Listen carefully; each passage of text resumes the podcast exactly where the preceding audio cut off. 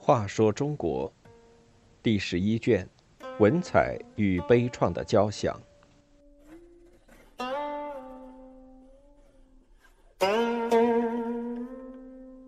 十一，整治骄兵。自唐末以来，皇帝怕武将，武将怕小兵。宋太祖手段毒辣，其中骄兵横行。自唐末以来，武将横行霸道，颠倒朝廷，成了皇帝的克星。而武将手下的兵痞也不是好惹的，往往为了钱财或女人发动兵变，杀死或赶走武将。为了讨好这些兵痞，武将只能放纵他们欺压百姓，为此形成了皇帝怕武将，武将怕小兵的怪圈。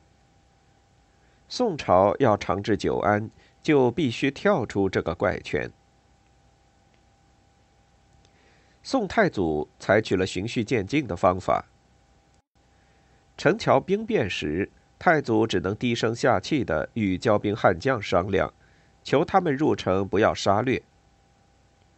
太祖继位初期，手下清兵还很嚣张，曾有人晚上夜巡时。到宰相范质家讨酒喝，坐下就赖着不走。宰相无奈，拿出白金千两，这才呼啸而去。太祖听说此事，只悄悄地把那清兵赶走了事。春天，朝廷征民夫来疏浚都城河流，民夫企图逃走，一个禁军小军官一怒之下杀了十几个民夫小队长，或是把逃亡者的左耳割去。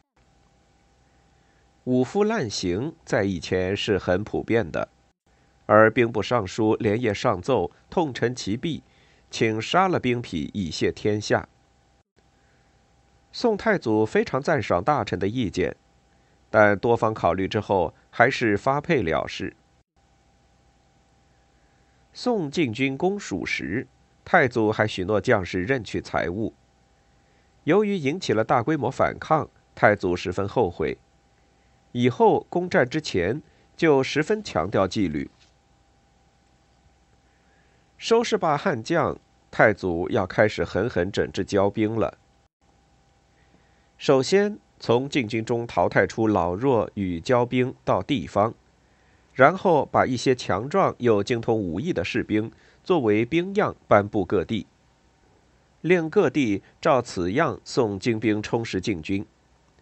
禁军的待遇高于地方，他又从禁军中挑出一些更为精壮的，作为皇帝的侍卫，称为诸班直。这些侍卫经过精心挑选，武艺都十分了得。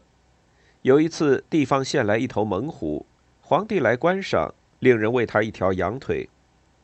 谁知猛虎吞咽过快，羊骨梗在喉中。太祖对左右使个眼色。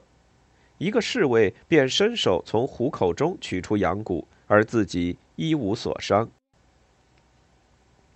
又一次，一只漂亮的小鸟在宫中最高楼的屋顶上啼叫，太祖随口说：“有谁能替我抓到它？”便有一个侍卫应声出列，攀岩走壁，抓到了这只鸟，看的人吓得魂飞魄散，而他神色自若。所以侍卫的待遇地位又在禁军之上。然而侍卫如果不听话，照样要严惩。平蜀之后，太祖从蜀军中挑了一些精兵做侍卫，称为川殿直。不久，朝廷举行大典，按例赏钱给侍卫兵，可川殿直士兵要比老侍卫少五千钱。这些川兵在后蜀时都是天不怕地不怕的骄兵，谁受得了这个？便一窝蜂跑到登闻古院，敲鼓闹起事儿来。太祖大怒，吼道：“朝廷赏赐，我说了算！你们是什么东西？”当即下令把带头的四十个人当众斩首，其余士兵发配边远地区，废除川电直编制。其他禁军士兵要敢乱闹，更要严惩。有一年，太祖对一个禁军军官说：“你的部下是刚招来的，有的可能还没有结婚。如果有愿意嫁士兵的妇女，就让他们成亲，公家可以为他们备些酒肉。”那个军官一听，误会了太祖的意思，就纵容士兵大抢妇女，弄得整个京城骚动不安。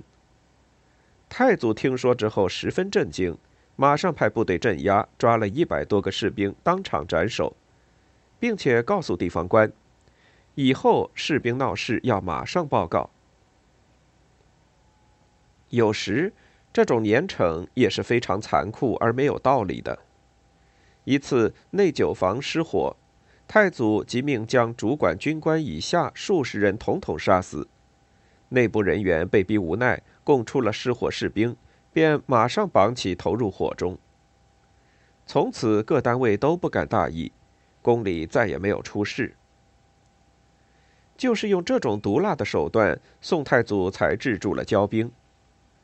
正如俗话所说：“不要命的服不要脸的。”